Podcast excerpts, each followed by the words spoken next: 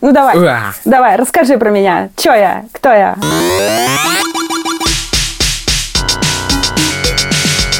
Всем привет! Это подкаст «Собак Сел Дневник» и наш пятый сезон. Сегодня у нас необычный выпуск, и мы решили задать пару вопросов психологу, который работает в Оксфорд, чтобы побольше узнать о психологах, как они работают, чем они занимаются, как они помогают людям, и есть ли у психологов свои психологи. Но все я рассказывать не буду, послушайте сами. Задавайте нам ваши вопросы на почту собака.gmail.com, группа ВКонтакте «Собак Сел Дневник». Меня зовут Егор, Меня зовут Ваня. Меня зовут Ануша. и мы начинаем. Поехали. А я хочу напомнить, что весь наш сезон выходит при поддержке онлайн-школы Фоксфорд, в которой школьники могут строить индивидуальные образовательные маршруты. То есть в основе программы лежат базовые курсы, необходимый школьный минимум. А уже эту базу можно дополнить дополнительными курсами, углубленным изучением некоторых предметов, курсами подготовки ГИА, ну или развитию своих собственных талантов по желанию. По промокоду подкаст, латиницей и капсом Фоксфорд дарит бесплатный доступ на любой курс по программе стандарт своей домашней школы в 2021 году. Ссылка в описании подкаста. У нас есть рекомендация, не только же наш подкаст слушать правильно, мы представители нового поколения, даем, может быть, очень много глупых советов, так что мы советуем вам еще послушать другую позицию от отцов, у которых уже есть опыт, у которых уже есть Бентли в гараже, и они построили дом, вырастили дерево, и в гараже также несколько детей. 27 июля подкаст «Первая ради» возобновляется с любимыми ведущими Александром Борзенко, Юрием Сапрыкиным-младшим и Владимиром Цибульским. Всем советуем послушать, возможно, вы откроете для себя что-то новое, например, как воспитывать сына или не воспитывать сына, или как сдать сына в детдом, но об этом, наверное, чуть попозже. И давайте начинать, собственно, выпуск. Лично для меня психолог является важной составляющей моей жизни, потому что в одно время у меня был сильный кризис, и у меня было настолько много проблем, что не знал, с какой начинать, и именно, мне кажется, психолог помог мне разрулить все это так, что сейчас я себя чувствую очень даже прекрасно, и об этих проблемах больше не вспоминаю с того времени, как э, мы их вместе разобрали. О психологах я мало что знаю, просто в моем представлении они должны хорошо э, уметь слушать своих клиентов и правильно выбирать слова, чтобы найти к ним ключ и помочь им в зависимости от того, как они сами действительно хотят. У меня было три сеанса с психологом. Я не помню, чем они закончились. Это секрет, почему у тебя были сеансы психолога? Секрет, не Окей, хочу говорить. окей. Я не помню, Ануша? чем они закончились. А ну, у Ноши есть психолог, мы уже знаем. Опа, так, ну и что же? А Я хожу к психологу полтора года где-то, каждую неделю. Отправили меня туда не по моему желанию. Сейчас я хожу туда, потому что, ну, Потому что привыкла уже. да, потому А что... ты считаешь, что психолог тебе помогает? Я просто понимаю, что раз в неделю напротив меня собеседник, который знает именно всех моих друзей, всей моей семьи. Я ему просто рассказываю, я просто не могу без этого И больше. это рандомный какой-то чел. А, Я была у двух разных психологов. Первый психолог был, опыт был очень негативный. А второй А, вот сейчас а- а почему хороший. же? Почему же? Она засыпала на моем сеансе. Классно! Вау. I can't wait to go to bed and be a good boy tonight. В какой-то момент у нас был сеанс, и у меня, короче, были проблемы еще со сном тогда. И я помню, что я засыпаю. Минуты через две я открываю глаза, и она так же лежит. Классно! Я, ну, просто как бы есть психологи, которые... Ну, это довольно сложно, когда ты занимаешься с психологом, как бы, и он просто молчит. Да, мне кажется, это очень неловко. Доверяешь психологу все, что происходит в твоей жизни, а он такой, «М, за- пойду-ка заварю чаечек. Нет, это, это плюс это было такая, ну, это типа очень дорого, и я сижу, и как-то она была, она была очень холодной ко мне, и я помню, что мы сидим, у нас идет сеанс, и странно, что она не выключила свой телефон до него, и у нее начинают приходить уведомления, я вижу, что она как бы понимает, что все будет очень плохо, если она потянется к телефону, но я вижу, что она хочет это сделать. И я не чувствовала никаких изменений, кроме того, что я как бы рассказала ей что-то. У меня есть то, что психологи это хорошо, потому что это классно, когда есть человек, с которым можно обсудить что-то. И прямо сейчас спешу представить вам нашу гостью, психолога, которая работает как раз-таки в онлайн-школе Фоксфорд, помогает с детьми, Елена Петрусенко. Меня зовут Лена Петрусенко, я психолог, который работает с 2007 года с детьми и подростками. Я работаю с подростками, у которых различные заболевания, с подростками, у которых э, в какой-то момент жизни вдруг не оказалось семьи. И в том числе я работаю с подростками, учениками э, онлайн-школы Фоксфорд. Первый вопрос. Все подростки чувствуют себя особенными, а проблемы у них тоже разные? Действительно, мы все очень разные. Мы каждый имеем право на свою индивидуальную вообще систему восприятия да, и систему ощущений. И каждый из нас рожден, воспитывается, живет в уникальных условиях. Ни у кого другого таких уникальных условий нет. С другой стороны, подросток э, испытывает те проблемы, с которыми сталкиваются все, иначе мы бы были совершенно какие-то непонятные существа, если бы у каждого был абсолютно свой собственный уникальный опыт. И есть абсолютно уникальные проблемы, действительно, потому что они касаются только одного человека. А есть проблемы, с которыми сталкивается любой подросток, и их больше в разы, чем взрослых, потому что возрастных кризисов у подростка, который он переживает, намного больше. Человек как минимум ежегодно в течение 21 года меняется, и у него меняется внешний облик. Да? А у взрослых это только ну, захотел, подстригся, там, бороду сприл, да, там, кофту новую купил. А у подростка появились любимые кроссовки, а на следующий год эти кроссовки не надеть. Мы начинаем из маленького ребенка, мир которого мама, папа, да, бабушка, дедушка, да, вырастать а, в человека, который взаимодействует с другим социумом. И этот социум непредсказуем порой. Мы не знаем, как поведет себя другой человек. И его семейная система, его культурно-исторические да, какие-то а, предпосылки могут создавать совсем другой образ, не тот, к которому мы привыкли. В нашей семье понятно вот так вот а в его семье совершенно другие какие-то принципы. И мы, составляя какой-то дружеский или командный, или там еще какой-то союз, мы вступаем в противоборство не просто друг с другом и с нашими собственными мнениями, а вообще, в общем-то, такое противоборство целых систем семейных, культурных и так далее. И с этим сталкиваются именно подростки, потому что они привыкли говорить прямо, открыто друг с другом. Поэтому тоже конфликты бывают очень часто. Из того, что я знаю, Психологи обещают некоторую такую конфиденциальность между э, ребенком и собой. И мне интересно, она реально есть? Или ну, вы втихаря от детей, как бы создавая им такую ну, видимость безопасности, иногда можете подсливать что-то родителям. Есть ли какие-то случаи, когда вы прям должны о чем-то рассказать, даже если ребенок просит не говорить? Действительно, правило конфиденциальности в одной из такой вот фундаментальных правил психолога, но есть такие вот разветвления. Школьный психолог – это тот психолог, который следит э, за порядком и в целом системой того, чтобы все было хорошо школе, у всех, у большинства. И поэтому школьный психолог за разные истории, по разным причинам обязан докладывать информацию, которая происходит с учениками, и классному руководителю и в свою отчетность, да, и родителям. И есть еще нюанс. До 14 лет вся информация, которая считается угрозой жизни и здоровья ребенка, может психологам или другим специалистам быть передана как родителю, так и службы, например, органов опеки. Если ребенок приходит и систематически психологу говорит, что его дома бьют, то психолог обязан по Конвенции правам о защите прав детей вообще такую информацию подать. С 14 до 18 лет ребенок имеет право на полную конфиденциальность Опять-таки, если нет точной угрозы, да, если ребенок приходит и говорит, что за ним следят, то есть если это угроза жизни и здоровья, с разрешения ребенка грамотный психолог так объяснит ребенку, что он будет говорить, договориться с ним о том, что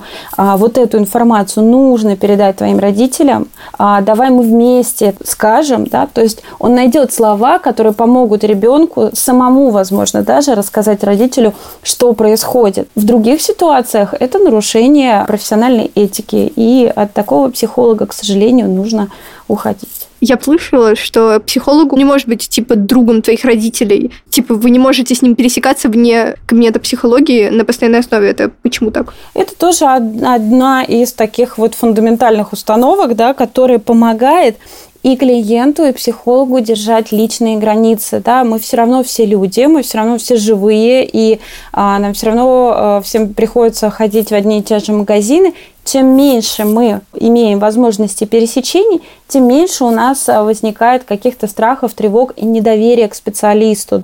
И у специалиста тоже. То есть человек, чем ближе находится к психологу, тем может быть лояльнее психолог. Ему хочется больше, может быть, помочь. Или он может начать осуждать своих там знакомых знакомых, и случайно кто-то кому-то расскажет. То есть, э, чтобы избежать какого-то непрофессионализма в этом вопросе, нужно отправлять своих близких, родных к тем специалистам, которые лучше на другом конце города. Почему психолог лучше, чем, например, таблетки? Ну, то есть... Ну, это курс препаратов, предположим. Если у человека стоит выбор повести ребенка к врачу... Психотерапевт, да. И прописать ему какой-то курс, чтобы просто, например, какое-то успокаивающее, или записать психологу. Почему приоритет именно психолог? Психолог занимается тем, что работает с психикой человека. Есть среда, а, есть мы. Среда на нас воздействует, начиная от температуры, заканчивая другими людьми и событиями в других странах. Мы реагируем мыслями, действиями и а, эмоциями, да, и ощущениями в теле. Мы не можем повлиять на то, какие у нас ощущения в теле, голод, жажда, боль, мы волнуемся, у нас болит живот. А мы не можем повлиять на наши эмоции, они возникают, это тоже химическая реакция. Но мы можем повлиять на наши мысли и действия.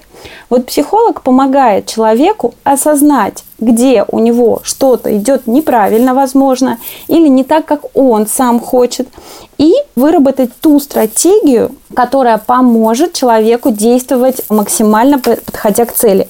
То есть это даже не совет, да, как многие говорят, что психолог что-то там советует. Психолог помогает найти оптимальное решение, помогает натренировать это решение с помощью домашних заданий и деятельности на самой консультации психотерапевт или нейропсихолог или психоневролог, вот еще такой специалист, это специалисты, которые имеют медицинское образование. Они тоже могут работать только лишь консультациями, но при этом они еще могут оценить пограничное состояние человека и назначить ему терапию. В чем отличие да, терапии таблеток от действий?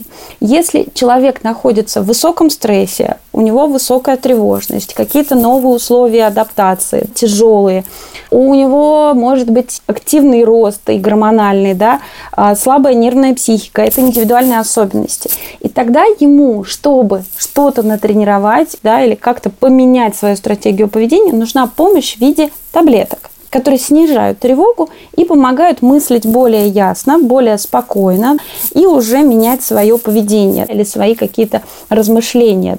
То есть таблетка помогает действовать на то, на что мы волей повлиять не можем, на наши эмоциональные реакции и на наши физические ощущения. Тем людям, у которых есть собственный ресурс повлиять на это головой, волей да, своей, лучше действовать с помощью самих себя, поднимая свои ресурсы. Так накачивается мотивация, волевые механизмы и гибкость мышления, да, гибкость э, эмоциональная. А в тех ситуациях, когда человек в высоком стрессе или с большими какими-то проблемами, да, например, там а, серьезный был буллинг в школе, не просто кидались, да, там клей в рюкзак или на голову выливали, этот человек получил травму насилия. Для того, чтобы с ней разобраться, ему нужно несколько успокоиться, да, поэтому вот здесь препараты могут помочь.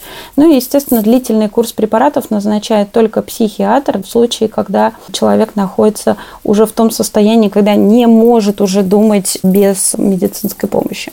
В какой момент вы понимаете, что человека надо к психиатру отправлять?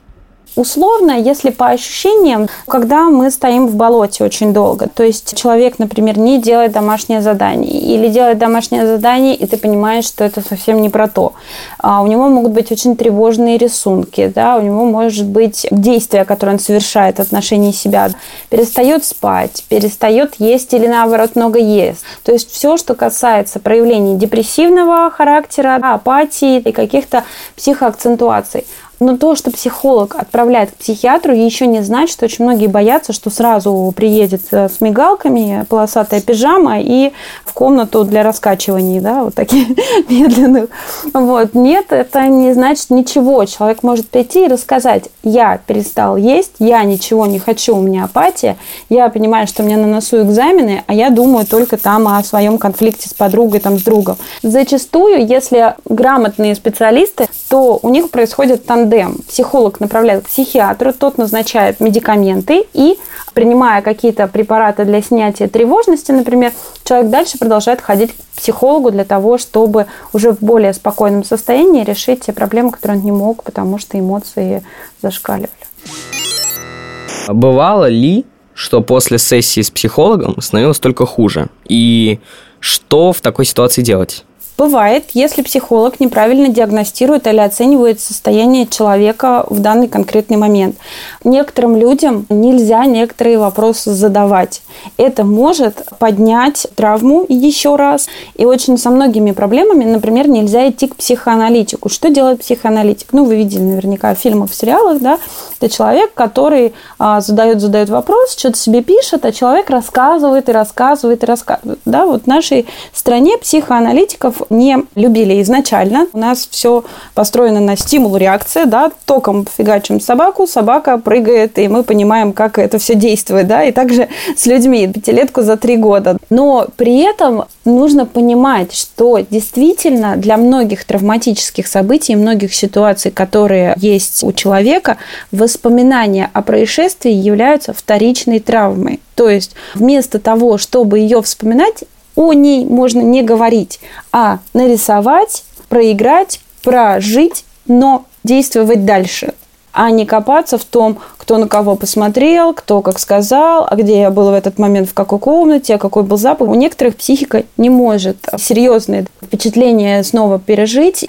Если психолог не устанавливает контакт, а начинает задавать вопросы а, сразу достаточно личные для человека, не подготовленного к психологической консультации, может быть слишком быстрым нарушением личных границ, и он может разочароваться и закрыться со своей проблемы еще сильнее.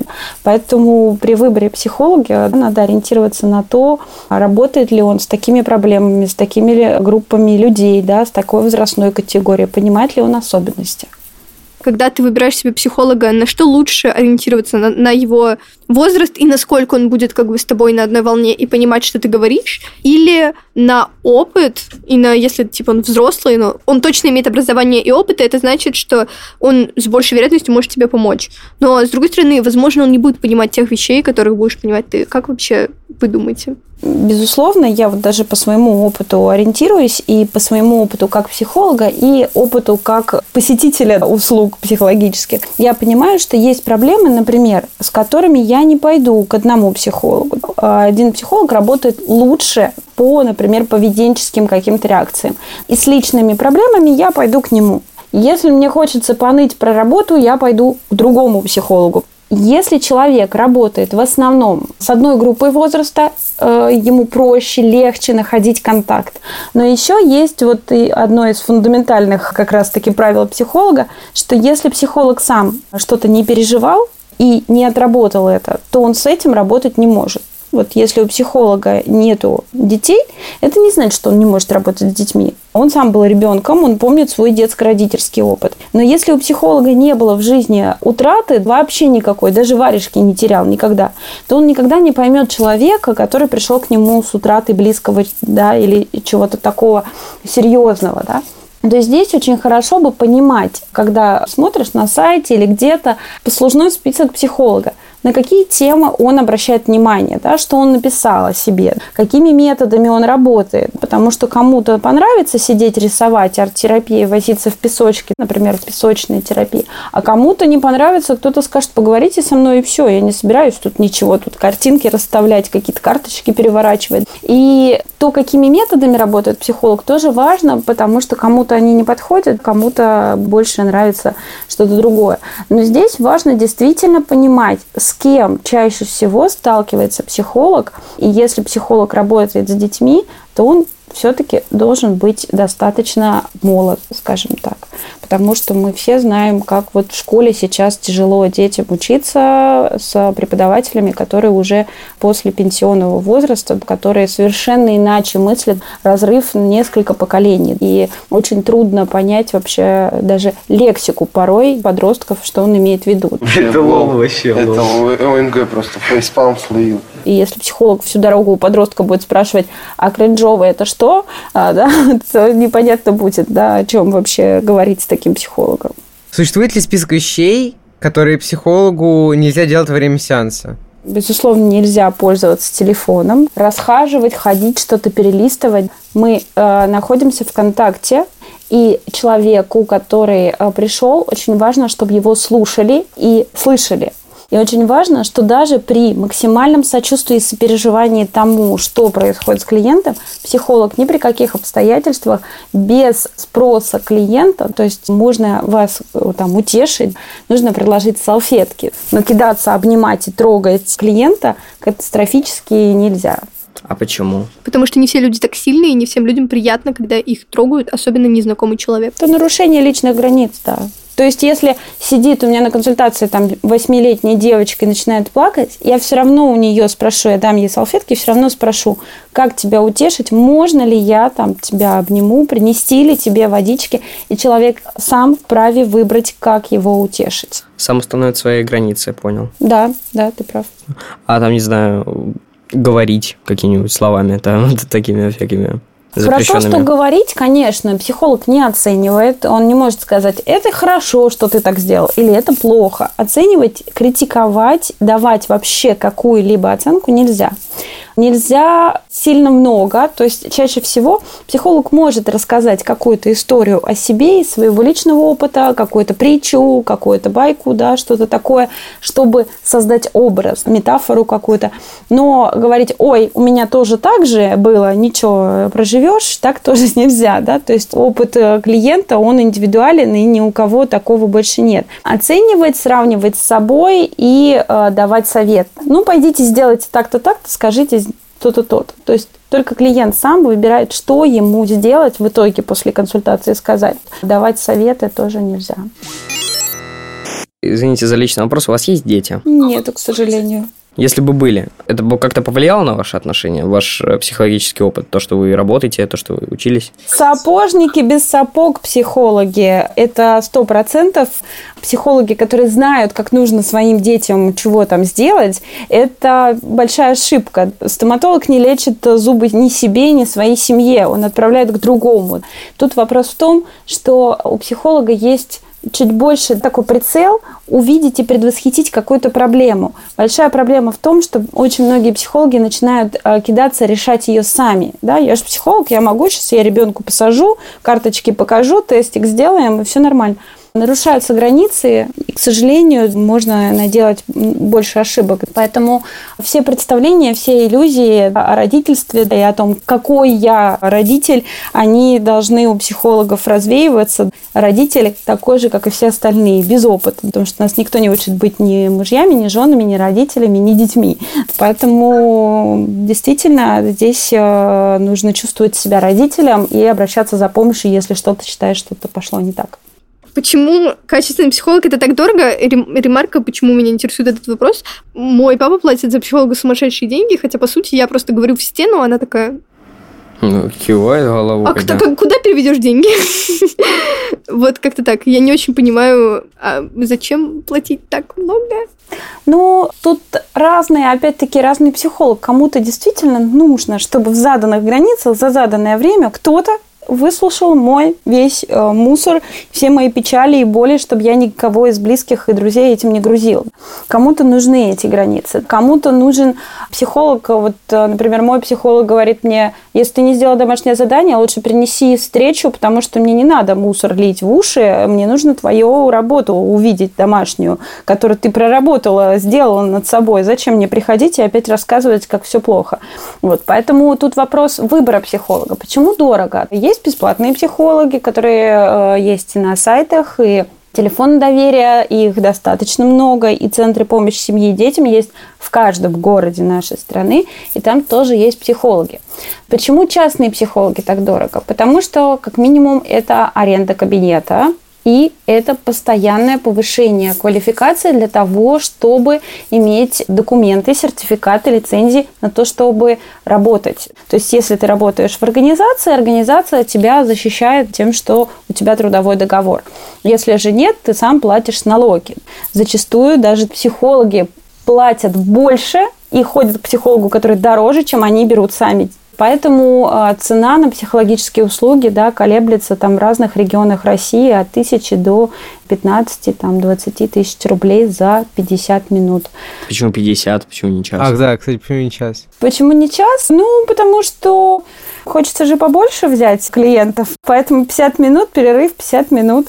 Вот. э, С детьми и подростками сложно придерживаться регламентов 50 минут, потому что для кого-то 30 минут – это овер много, да, а для кого-то полтора часа – это только полчаса на раскачку, да, и установление контакта. Поэтому с детьми индивидуально устанавливается время. Как понять, что тебе помогает психолог, а не самовнушение? Я объясню, почему я задал такой вопрос. Я сам занимаюсь психологом, и иногда я чувствую как будто подсознательно, что мне больше помогло не то, что сказал сам психолог, а то, что для себя я вижу, что эту проблему я разобрал с психологом, поэтому мне больше не стоит о ней беспокоиться. Хотя на самом деле, может быть, самую ключевую тему я не разобрал, и, ну, проблема все еще стоит остро, но я просто для себя ее уже отметил галочкой, что я ее как бы разобрал, ответа на нее вроде как бы не получил, но посмотрим, что дальше. Может, это последуют какие-то выводы. Психолог помогает человеку увидеть суть причинно-следственных связей. То, с чем мы приходим, это наши переживания, это наши мысли, наша боль какая-то. Психологу важно понять, откуда эта боль, почему тебя сейчас это затрагивает, почему от кого-то одного такие же там действия и слова тебя не трогают, а от другого человека тебе становится больно, допустим. Почему ты так реагируешь на кого-то одного, на других так не реагируешь? Ему нужно понять все это, задавая вопросы, а дальше помочь тебе самому увидеть, а чего ты хочешь потом. А вот сейчас это так, а чего ты хочешь, как ты по-другому? И вот из места сейчас есть вместо «я хочу по-другому» путь помогает тебе пройти психолог, но идешь его ты сам.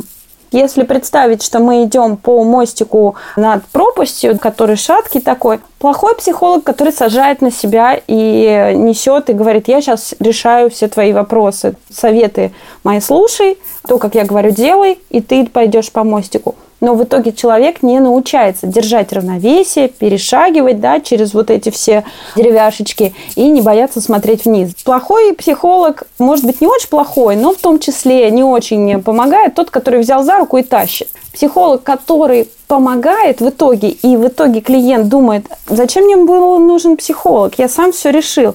Это тот психолог, который говорит, ну что, как тебе кажется, на какую наступить дощечку? И ты такой, ну, наверное, вот на ту, которая справа. Ну, наступи, попробуй. Но если что, если человек начинает падать, психолог всегда может подставить руки, и человек э, сделать может шаг назад. То есть вот поддержка и медленное такое вот шагание за клиентом, это и есть работа, в которой человек понимает, что он сам это сделал для себя, а не психолог ему помог. И самые лучшие клиенты – это те, которые пришли и больше не приходят. Я думаю, что в нашей стране, в нашей стране до 14 лет нельзя самому идти к психологу, и только, типа, если они подпишут документ. Что делать, если я чувствую, что мне надо к психологу, но родители не хотят? А наоборот, если родители отправляют, но я не хочу. Если мне нужен психолог, родители не хотят, не готовы платить, а я не хочу к психологу, который в школе или еще где-то, можно воспользоваться телефонами. Телефон доверия есть в каждом городе свой, есть сайты, даже есть отдельная помощь, если ты столкнулся с насилием. Есть отдельно анонимная бесплатная помощь, если ты столкнулся с буллингом, если ты столкнулся с кибертравлей и так далее. То есть для каждого направления есть свои организации, да, это благотворительные организации, которые создают вот такую систему бесплатной помощи, ну и в том числе государственный телефон доверия.